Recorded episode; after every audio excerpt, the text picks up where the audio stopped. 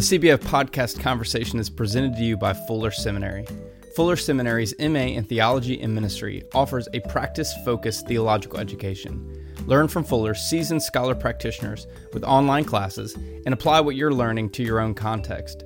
Whatever your ministry goals, Fuller Seminary's MA in Theology and Ministry will help you take the next step in your vocation. For more information, visit fuller.edu backslash MATM degree. That's fuller.edu backslash MATM degree.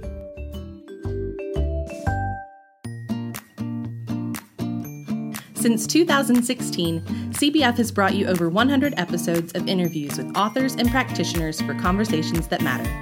These stories of creativity and innovation have garnered weekly support from around the United States and the world. We are inviting you, the listeners, to join us in connecting with the podcast. Become a monthly listener supporter and receive some perks, including name recognition on the podcast, questions for upcoming guests, free books from the podcast, joining the podcast for an interview, and a VIP experience with the General Assembly podcast guest. There are five levels of listener support, starting at $5 per month. For less than the cost of a pumpkin spice latte, you will be featured by name on the weekly podcast episode. For more information and to join the community of listener supporters, visit cbf.net slash podcast support.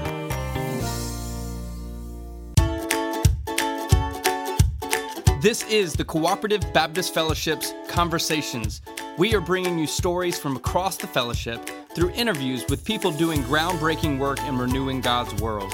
Ideas, stories, and innovation from ministers, authors, and practitioners from across the fellowship and beyond. This is Andy Hale. We are honored that you join us each week for conversations that matter. That's why in 2020 we've tried to pivot to make sure that we are covering the things that need to be talked about, like the plague of racism in America and how the church is responding to the COVID 19 crisis. We're also coming up on our 150th episode, which would not be possible without listeners like you engaging each week in the conversation. Don't forget that you can be a part of supporting the podcast while receiving some great benefits, such as joining an interview with an upcoming guest, books from authors interviewed, and a VIP experience at this summer's General Assembly. We want to thank William Johnson and Cindy Follendorf for their monthly support of the podcast. Check out how you can support at cbf.net backslash podcast support. And now, on to our conversation. Our guest for this week's CBF podcast conversation is Dr. David Gushee. David is a Distinguished University Professor of Christian Ethics and the Director of the Center for Theology and Public Life at Mercer University. He's the author of numer- numerous books, including Changing Our Mind and a new book, After Evangelicalism. David, thank you for joining the conversation. Thanks for having me on your show, Andy. Well, before I guess we get to the book and your work, um, how, I guess I have to ask, uh, how are you doing? How has this COVID experience been for you? Uh, it's been surreal. Um, you know, March 13th was when life just kind of, it was the last day that life was normal for us in Atlanta. And um, this, I mean, uh, we have not lost anybody in our immediate family or in our immediate church family. Um, but it feels um, so in that sense it feels kind of surreal like it's happening out there. Um, on the other hand it, it, seems to be getting closer. So anyway it's we're living you know me and my family and the mercer community we're living through this crisis just like everyone else and trying to take it one day at a time. But um, but so far my family is okay and my immediate circle of friends are okay, and I'm grateful to God for that for sure. While grieving everything that's been going on nationally and globally. Yeah.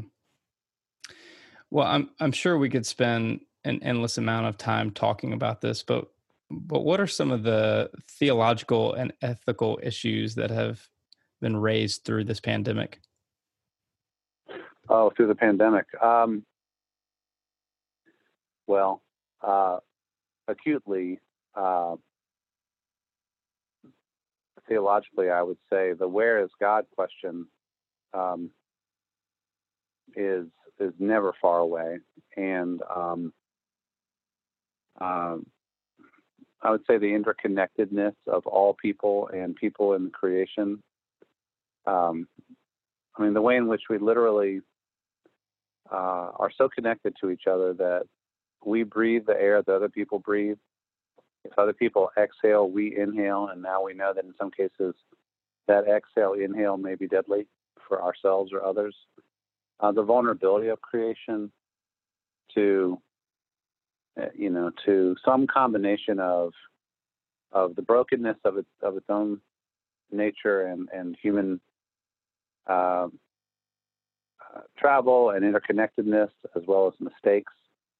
Um, I tend to think like an ethicist. I think about the role of government, the need for government uh, to have all the relevant expertise and to and to deploy it to protect human life in the sense that our government at least hasn't done very well here governments um, the um, the fact that all the time we live with these fractures in our society of of health disparities and social and economic disparities, racial disparities and injustices, and it's like this uh, virus uh, is predator.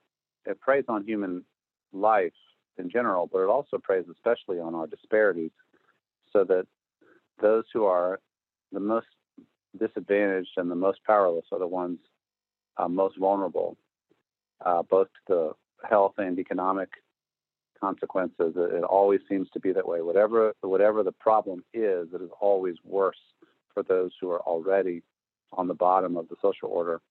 So all of that is heartbreaking.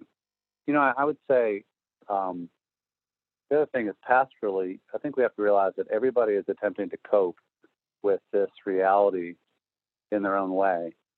And, you know, with some mixture of like reading the newspaper every day to figure out what's going on or, just saying, you know, I'm going to take a week off. I can't deal with this, you know, um, uh, of, of attempting to feel some sense of control and, or surrendering that and realizing we have no control or little. Um, so I think we're going to be studying and reflecting on these days for a long time to come. Overall, 2020 has been an awful year and um, one of the years that people will be writing about 100 years from now. I think it's just been something to live through. That's for sure. I know I began 2020 with uh, somewhat a, a tongue-in-cheek uh, sermon series, uh, 2020 vision. You know, this is going to be a year we see clearly. Uh, you know, so many organizations and institutions use that that terminology, kind of yeah. looking at this year. And and my my my, did uh, did any of us anticipate um, you know, really that 2020 was a year in which we were finally given, for many people, the lens to see clearly the plight that other people experience on a day to day basis. Um, and you certainly alluded to this in the sense that this pandemic has has really heightened uh, many people's awareness uh, of the economic and racial disparity that that's in America um, today. Um, yeah, yeah, we're certainly seeing with 2020 vision uh, but it's so interesting about human life that, well, that we never know what's around the corner. And um, everybody's sermon series and everybody's plans just blown to smithereens as we uh, as we go through this, you know. Um, but um, my hope is that, I mean, at the health level, that we will get a vaccine and it will be effective, and by this time next year, uh, there'll be some kind of new normal. Um, but but I also am hoping that that the the need for dramatic changes in how how this country governs itself will actually have yielded some changes by this time next year. You know, so maybe we can talk about that a little bit later. But that's concerns about how government is functioning and uh, the, the the state of our society all through the, the new book. And and uh, but I, I, of course I didn't know that a, a, pandemic was coming. But I think some of the concerns still read pretty accurate in light of that pandemic. Yeah, well, let's let's jump to the book. I mean, I know that we're not going to have the opportunity to certainly cover all the topics that are in the book. You know, ultimately because we we want people to go and to purchase it and to read it and to um, to process it and to put into action some of the questions that you you've raised in the book. Um, but uh, this new book, after evangelicalism, the path to a new Christianity, and this work is an invitation to those who have been ready to leave the faith they inherited, uh, one that that trends. Um, with republicanism, with anti LGBTQ, supporting systematic racism and the like, by seeing that Christian ethos is not limited to evangelicalism. And you wrote, uh, post evangelicals are abandoning the church. Uh, some are leaving for reasons uh, peculiar to the American evangelical experience. Those reasons begin with a disillusionment over the teachings that are viewed as harmful and vulnerable. Most are leaving in a state of trauma, reporting their evangelical experience as one of abuse or violence. Walk us through the motivation for writing this book now. Um, I would say that um, you might say that my career has two tracks to it. Uh, and I did not anticipate this when I started. One was, you know, the scholar ethicist uh, trying to um, to perform my vocation the way I was trained to do it, um, writing scholarly articles and books and teaching classes and advancing the field of Christian ethics. Right. So that like my teacher was Glen Stassen of Fuller, Southern, and then Fuller, and um, he he kind of modeled that for me. Um, so at one level, I've been doing that by doing things like writing Kingdom Ethics and other books. Um, but another level, I've been publicly wrestling with this thing called evangelical Christianity. Uh, first of all, claiming the identity for most of my professional career, and then, you know, situating myself as a kind of a progressive evangelical for a number of years, and then uh, becoming uh, deeply disillusioned with American evangelicalism as an expression of Christianity, alarmed even um, uh, in some moods, disgusted, certainly uh, alienated. So after 2014, 2015, um, beginning to interrogate this identity that had been important to me uh, in print uh, in some new ways, like with my memoir called Still Christian, uh, which came out in 2017, and um, which was more of a personal story. Um, in that book, I basically said I'm no longer consider myself an evangelical Christian, um, but in this book, I'm I'm attempting to return to this theme one more time to name uh, a trend, which is that there's millions of people who were once evangelical Christians who are now not either out of church, away from God, or or in some wilderness place, who needs who need a new vision, who need a new way to think about theology and ethics and church and new community, and maybe a little bit of uh, you know just kind of pastoral care. Um, and and so this book is a is more of a theological and ethical statement of belief and conviction, not just kind of storytelling, but more like here on the other side of evangelicalism, here's what I believe, and I commend it to you as something to consider. Um, so I wrote it as you might say the end of a personal journey. I don't think I'm ever going to write again about about evangelicalism and post evangelicalism because I think this book says what I want to say. Um, I mean, never say never, but I don't think I have another book in me on it. Um, but it's also pastoral uh, in that along the way, especially the last five years, I've met so many ex evangelical Christians that um, that are hurting. Many of them younger, like a generation or more younger than me, and so it, it feels pastoral. Like, um, and I'm still enough of a gospel preacher that when I see people who who are not sure they can be Christian, they're not sure they want to go to church or or believe in Jesus anymore because of the excesses and mistakes of especially white evangelical Christianity, then I, I don't know, I feel kind of an urgent sense of a need to try to address them. So that's really where the book comes from. Well, I would agree with you. Never say never, because you know, um, evangelicalism for uh, at least the last 80 years uh, continues to give fodder for all theologians, pastors, and ethicists to, to consider. Um, yeah. You know, as you said earlier, um, you grew up evangelical, and um, you've also been transparent with your readers and students about the deconstruction of this worldview and a reconstruction into something different. And this is no more apparent than in your book, Changing Our Mind, in which you took readers through your theological process of transforming the way you see the LGBTQ conversation. And certainly you write this in this particular book. Um, walk us through your personal process of, of deconstruction of American evangelicalism in your life and and maybe talk about what what was the greatest theological obstacle you had to overcome in this process? Um, well first a biographical note or autobiographical note. I grew up catholic um, but it but i never really took it very seriously and it didn't really take for me as a kid and then I wandered into a Southern Baptist church when I was 16 because of a girl that I was dating at the time. Um, but I wandered in there not because of her at that moment. She was out of town. I, I was somehow drawn into that church looking for something.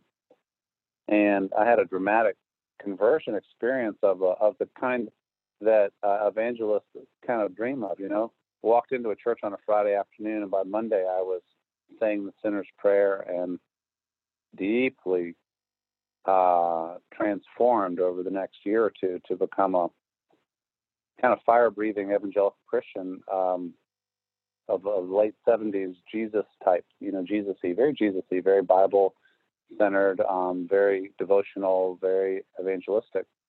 And um, this was in a Southern Baptist church, and so I, I, I um, I dove in deeply as a Southern Baptist. It, for for CBF type uh, listeners, it is interesting to note that I'm not from a Southern Baptist pedigree. I was converted into Southern Baptist in a year that might strike people as interesting. It was 1978. It was just before the convention controversy. So when I when I joined the the Southern Baptist, I joined as a born again Christian. Had no idea a convention fight was coming, but I bought kind of pretty conservative version of Southern Baptist religion, um, uh, which is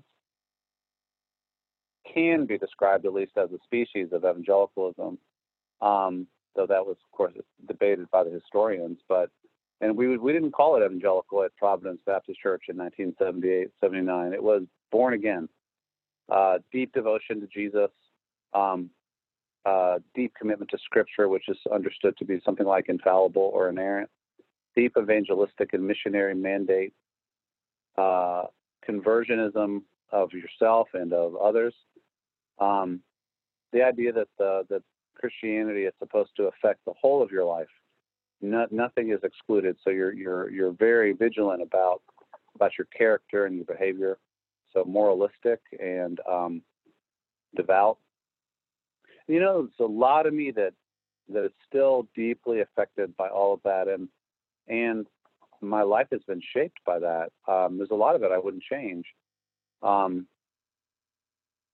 but there were other elements brewing in evangelicalism as an American, especially an American religious phenomenon that that I wasn't um, fully clued into at the time, and in some ways developed even only during the course of my uh, lifetime, at least exacerbated. Like, for example, um, the deep uh, conservative politics of white evangelicalism there were some people like that at my first church, but um, it wasn't it wasn't what we talked about. We talked about following Jesus and winning people to Christ and heaven and hell and things like that, right? So it was it was a different kind of Christianity. Um, uh, I was, of course, uh, unaware of the deep uh, history of of white Christian racism our church was all white, I believe, and it just nobody talked about it. And so the obliviousness, or worse, about race, I, I didn't grapple with at the time. Um, you know, the idea that um, that this conservative religiosity also involved a lot of excluding of people, like uh, gay people. Um, women were treated as second class in a lot of ways. Um, that was not immediately apparent to me at the time. Um, and um, and the, some of the exaggerated claims about an inerrant Bible. One of the one of the books that was given to me as a new Christian was W. A. Criswell, Why I Believe the Bible is Literally True. And of course, nobody told me about Criswell's su- support for racism and segregation, uh, nor about the rickety nature of of uh, that way of looking at the Bible.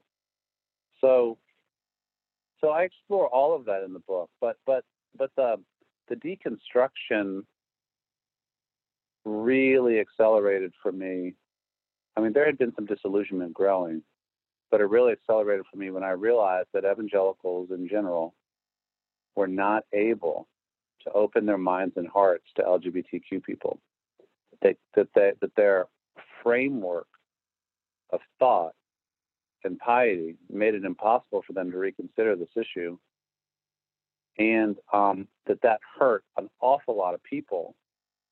Um, and once I became convinced through my own reasoning process and prayerful process that that that that uh, issue had been wrongly decided, that it needed to be reconsidered, but evangelicals could not move on it.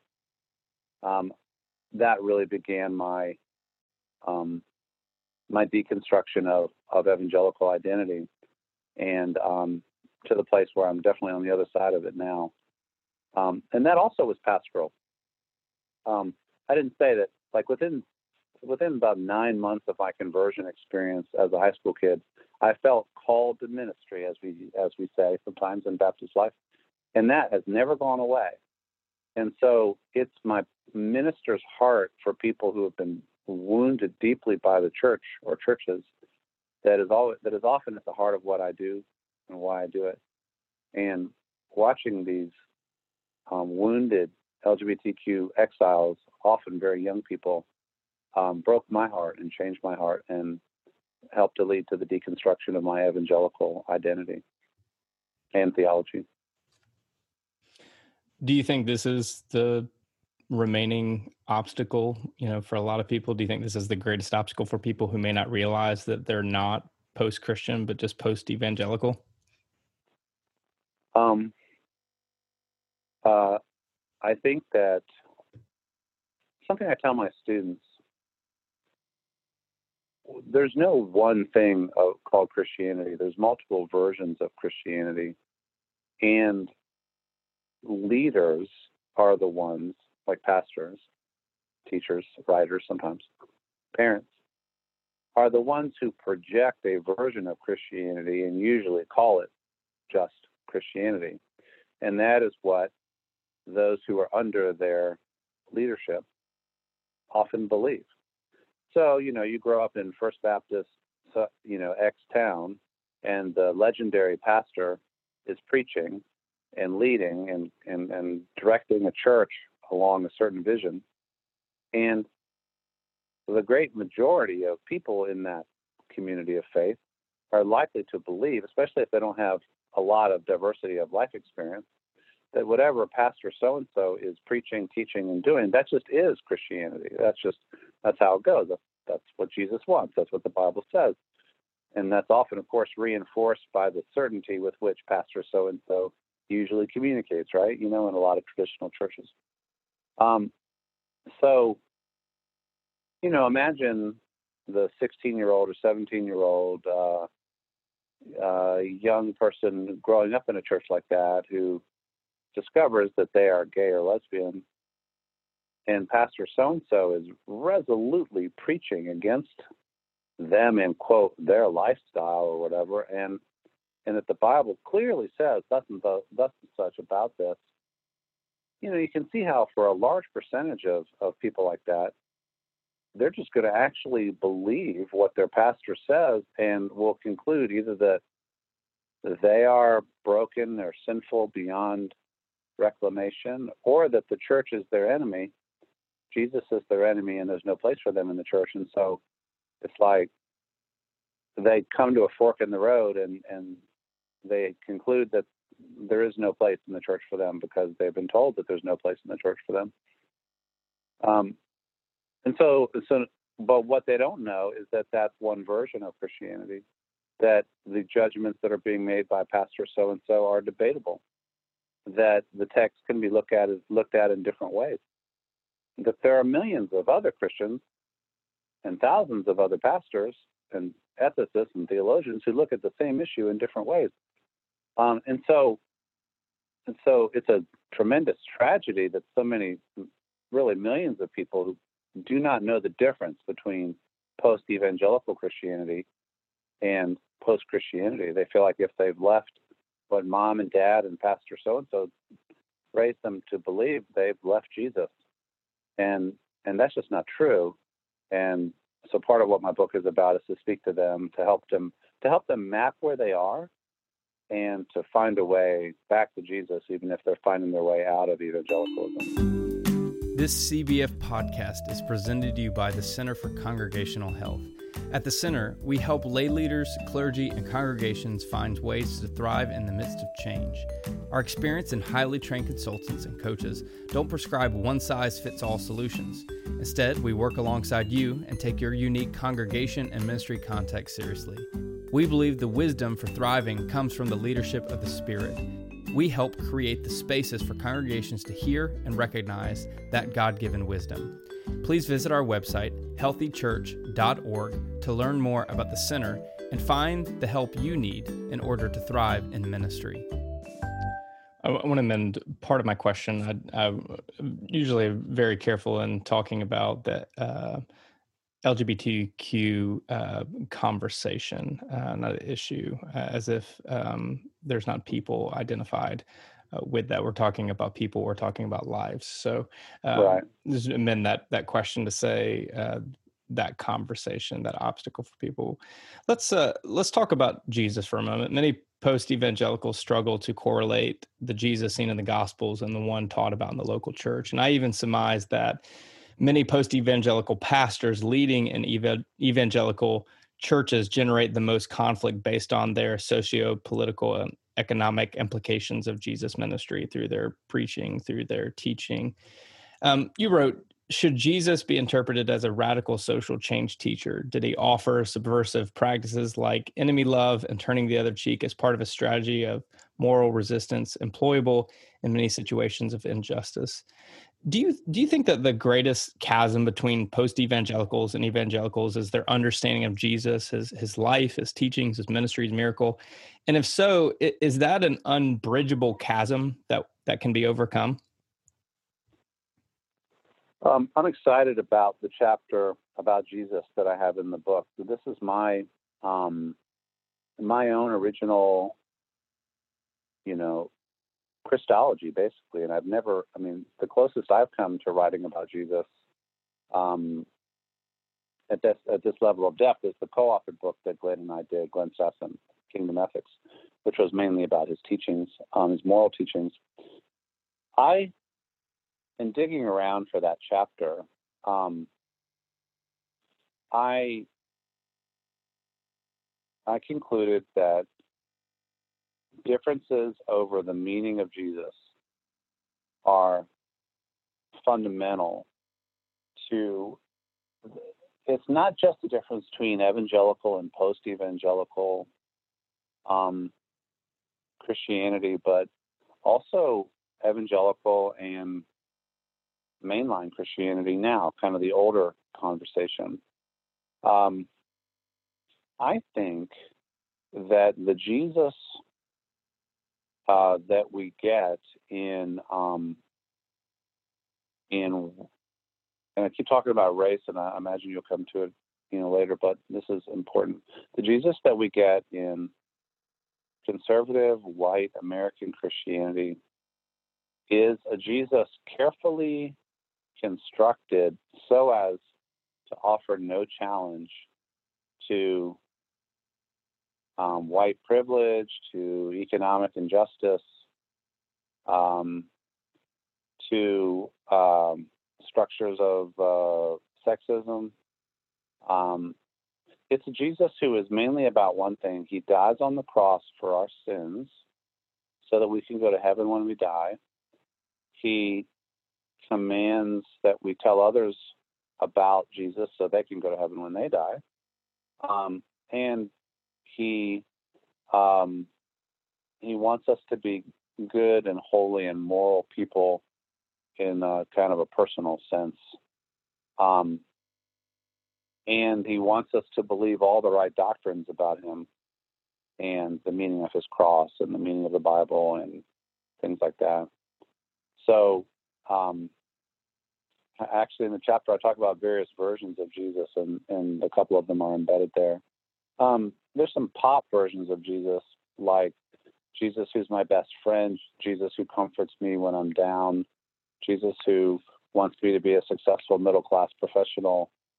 Um, but none of that is that demanding Jesus who, you know, was such a challenge to the status quo in his time and in ours, who who scandalized those around him by the way he cared for the oppressed and the outcast, um, who said that the good news was for the poor, um, who who was always found um, alienated from the religious authorities of his time because of his radical understanding of the love of God and the kingdom of God that was about the reclaiming of a just world um, for the God who made this world and who loves everybody in the world.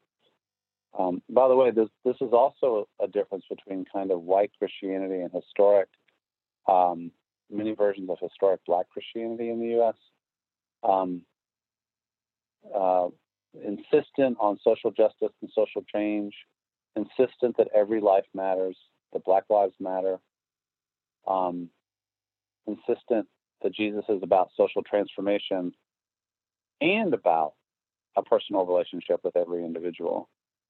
Um, so the the more I zeroed in on what was wrong with white evangelical Christianity, the more the white the whiteness piece of it and the American piece of it became an important part of the story for me.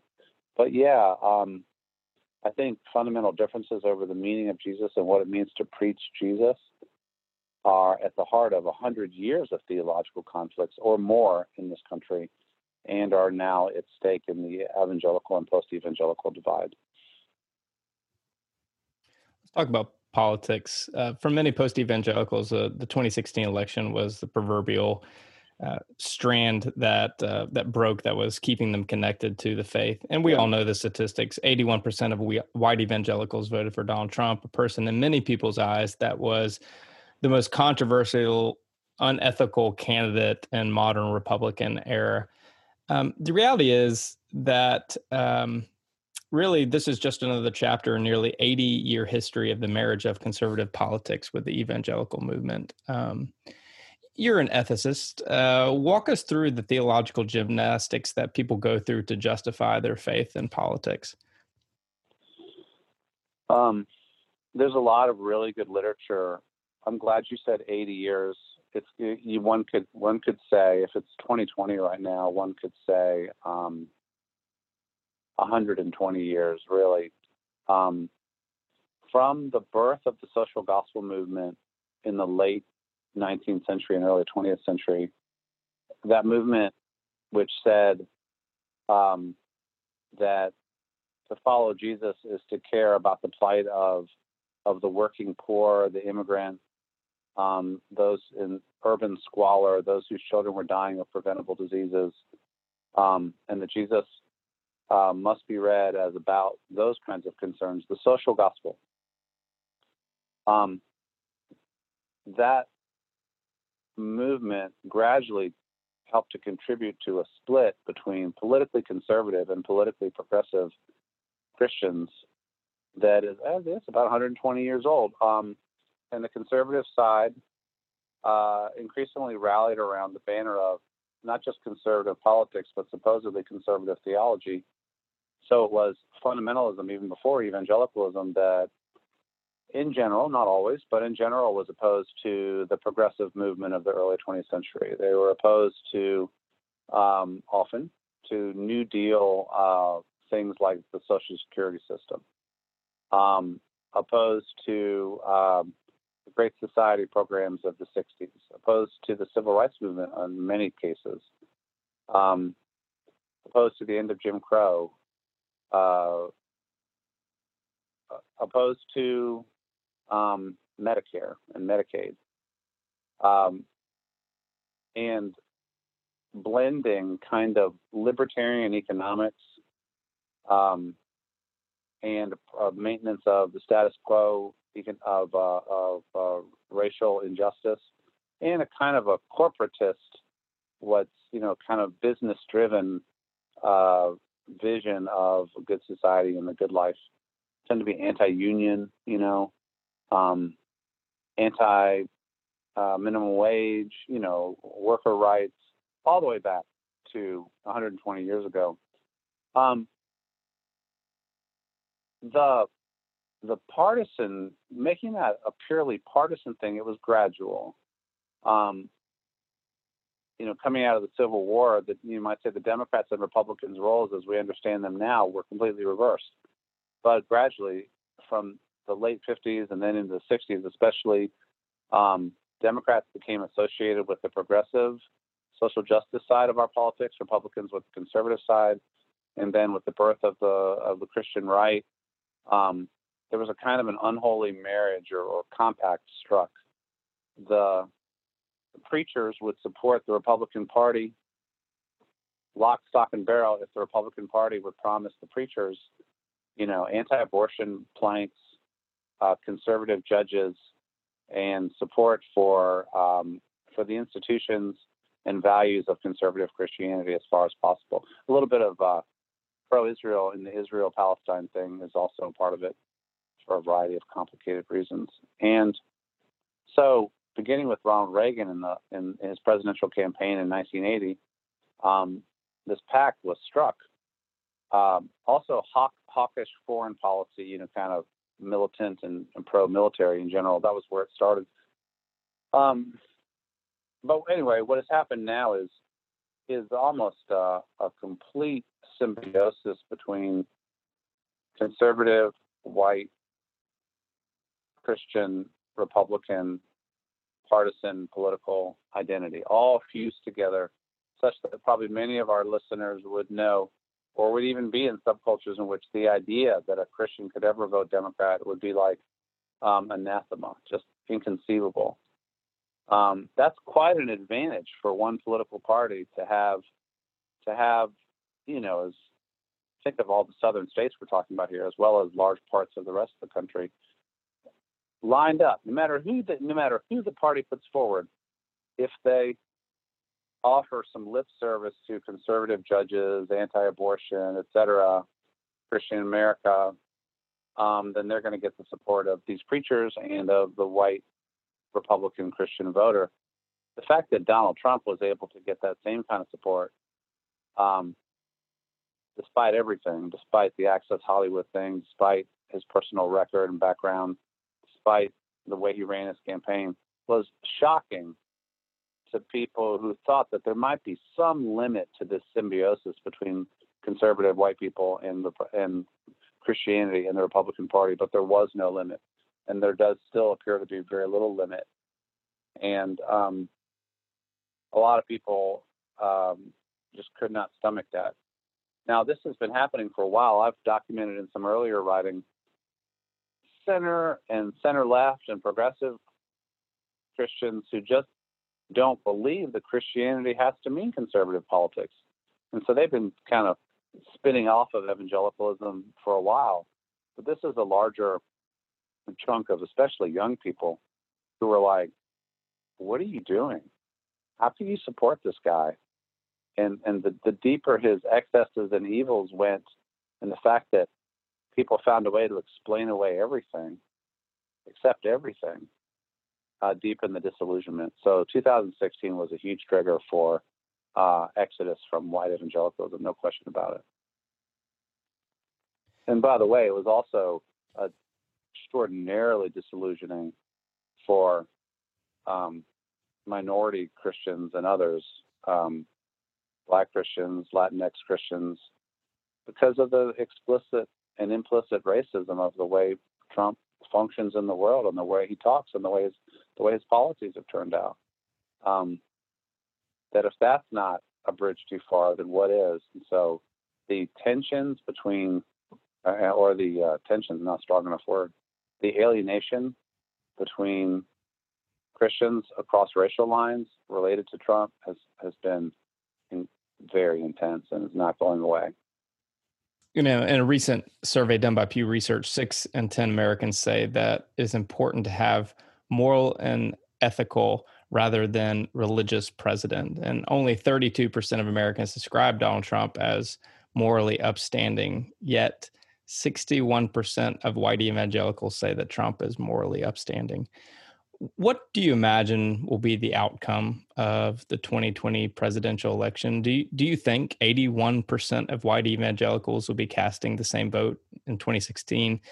And I guess to compound on that question, what do you think that means for the church uh, post election? Um, by the way, only 61% of white evangelicals say moral, ethical values are important in president. Is that what your number was? Yeah. yeah. rather rather than um, religious. Yeah. Um, basically, all the polling has shown that um, white evangelicals have been adjusting their values to be able to continue to support Trump. It's not universal, but I would describe it as a seduction.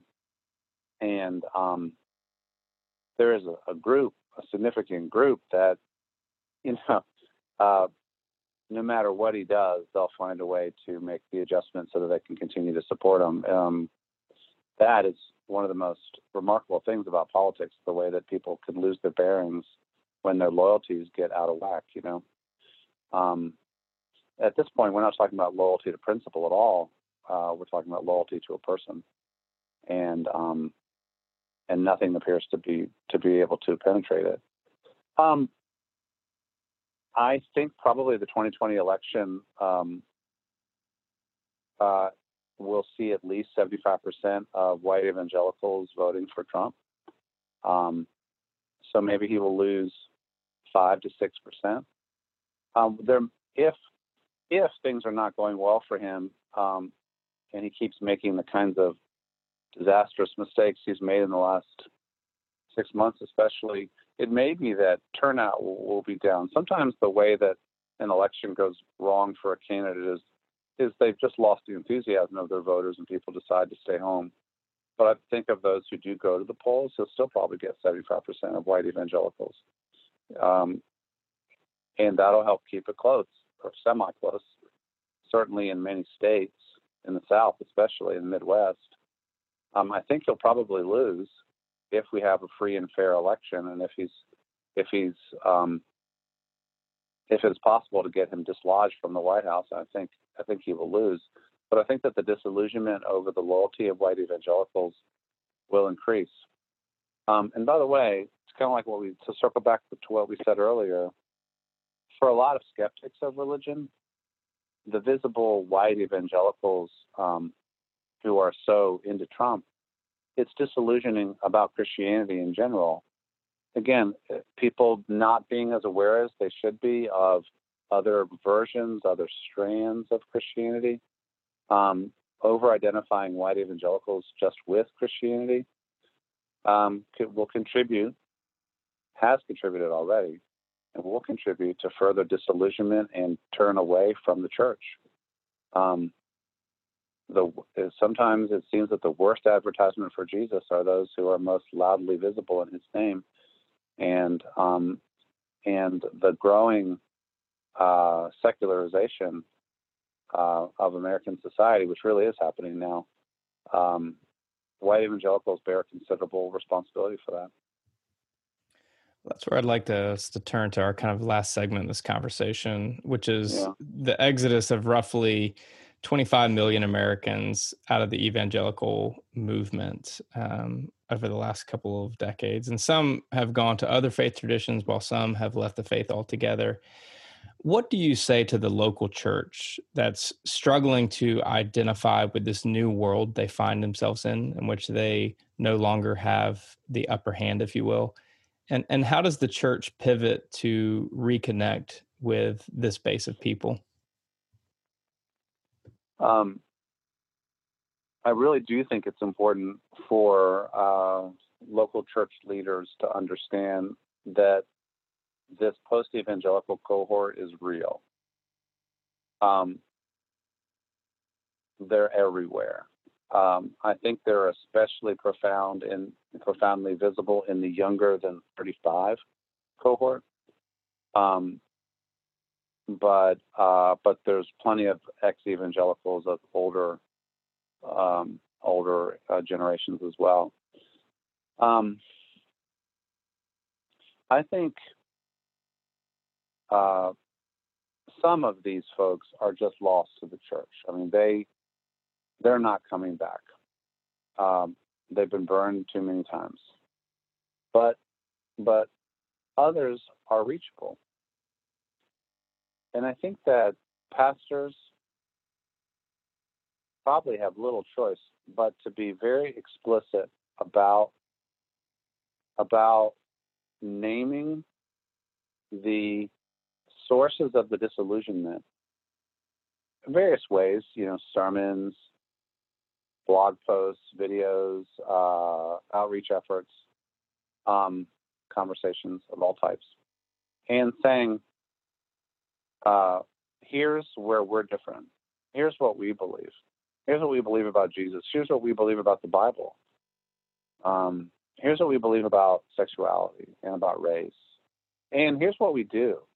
Here's our here's the nature of our community and of our practice as a as a people. Um, we hope you'll give us a look. Um, I say in the book that if you were really deeply in the evangelical subculture, you're probably going to find it difficult to find a church where you feel holistically comfortable because, like, sometimes the the mainline churches, their worship style and culture is so different that the these post evangelicals don't feel at home. Um, but but they're not going to go to evangelical churches anymore. I talk in the book about how some some churches are experimenting with post evangelical ministries, actually targeted for the uh, refugees of, of evangelicalism, um, whether it's specific kinds of worship services or educational programs or uh, study groups, whatever. Um, uh, I, I, think post evangelicals could be a major source of renewal.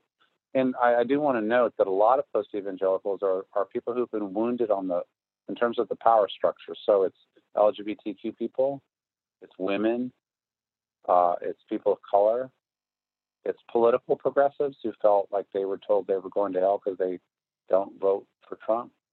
Um, so it's people who uh, who come from a wounded place, who come from a dissenting place, um, who don't know if the church has space for them. But they're there. I think they're you'll find a lot of them in university towns. Um, you know, a lot of uh, well-educated folks, um, a lot of folks who who somewhere along the way were told that their questions and their concerns and their persons were not fully wanted. Um, but but a, a winsome, attractive version of the of, of Jesus and of the gospel, I think, has a chance to reach a lot of them. And I think it's I hope that that a lot of ministers and churches are thinking about how to reach them because they're there for sure, and they're hungry. What's your hope for the church in this new and unfamiliar territory we find ourselves in? um, I think that it's possible that that a lot of people who had been hanging on going to church on the basis of tradition or habit, we may lose some of them during this long COVID absence. Um, and so that could be very costly, and there may be some churches that are not going to be able to survive losing those folks. But I think that the people who are hanging with us through online church right now, um, and the people who will be interested on the other side, are are people around whom one can build, uh, because they're because not even COVID, not even a year of online church if it turns out to be like that. Um, not even the risk of gathering in a group when that time comes again um, will keep them away. There's something that they're looking for in church that keeps them coming or keeps them interested. So I think I think that a really real, honest, raw, um, um, humbled, hungry community is possible on the other side of this. Now, I don't know how we pay for all of our buildings and utility bills and staff and you know a lot of the apparatus of church. I don't know whether the capital is going to be there to continue to support all of it, but the community uh, that, as I just described it, I think that's that's going to survive and may even be stronger on the other side. You know, my model at this point of what of what Christian community looks like is really in my little Sunday school class. Not so little actually. It's called Seeking the Kingdom. It's at my church in Decatur, and um, there's about 50 of us, and I've been the teacher for 13 years, the main teacher. It's about a third LGBTQ, at least a half who have been alienated from church along the way. Um, but when what they have found in my in my little community is something for most of them, and for me too, that is unbreakable, that is so important to the sustenance of their lives, of their souls, of their spirit, that they're just not going away. Um, they couldn't imagine not participating in whatever is available. Um, that I think that is church that can't be broken by even a pandemic. And um, I, kind of my hope is that that is what will survive on the other side. And it's really you don't have to be a brilliant preacher um, or uh, some kind of magician of programming to make that kind of thing happen. You just have to offer some compelling vision of Jesus in a community that approximates that in the way you love each other and the way you, you hang together um, in life and go through life together.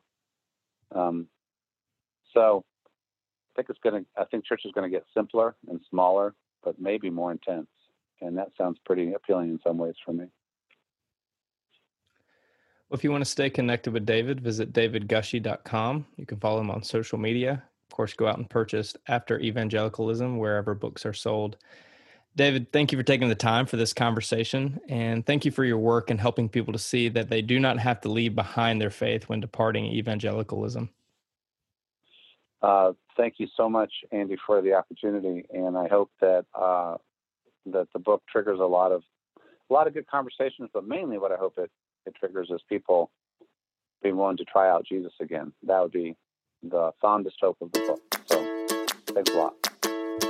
Well, that's it. That's our conversation. Be sure to support our annual sponsors by visiting their websites at fuller.edu and healthychurch.org. Check out cbf.net for information about our church starters, field personnel, advocacy work, chaplains, and much more. Oh, and uh, one more thing. I don't think we've mentioned on the podcast before, but visit cbf.net backslash podcast support for ways that you can contribute to the CBF podcast conversations and get some pretty cool stuff.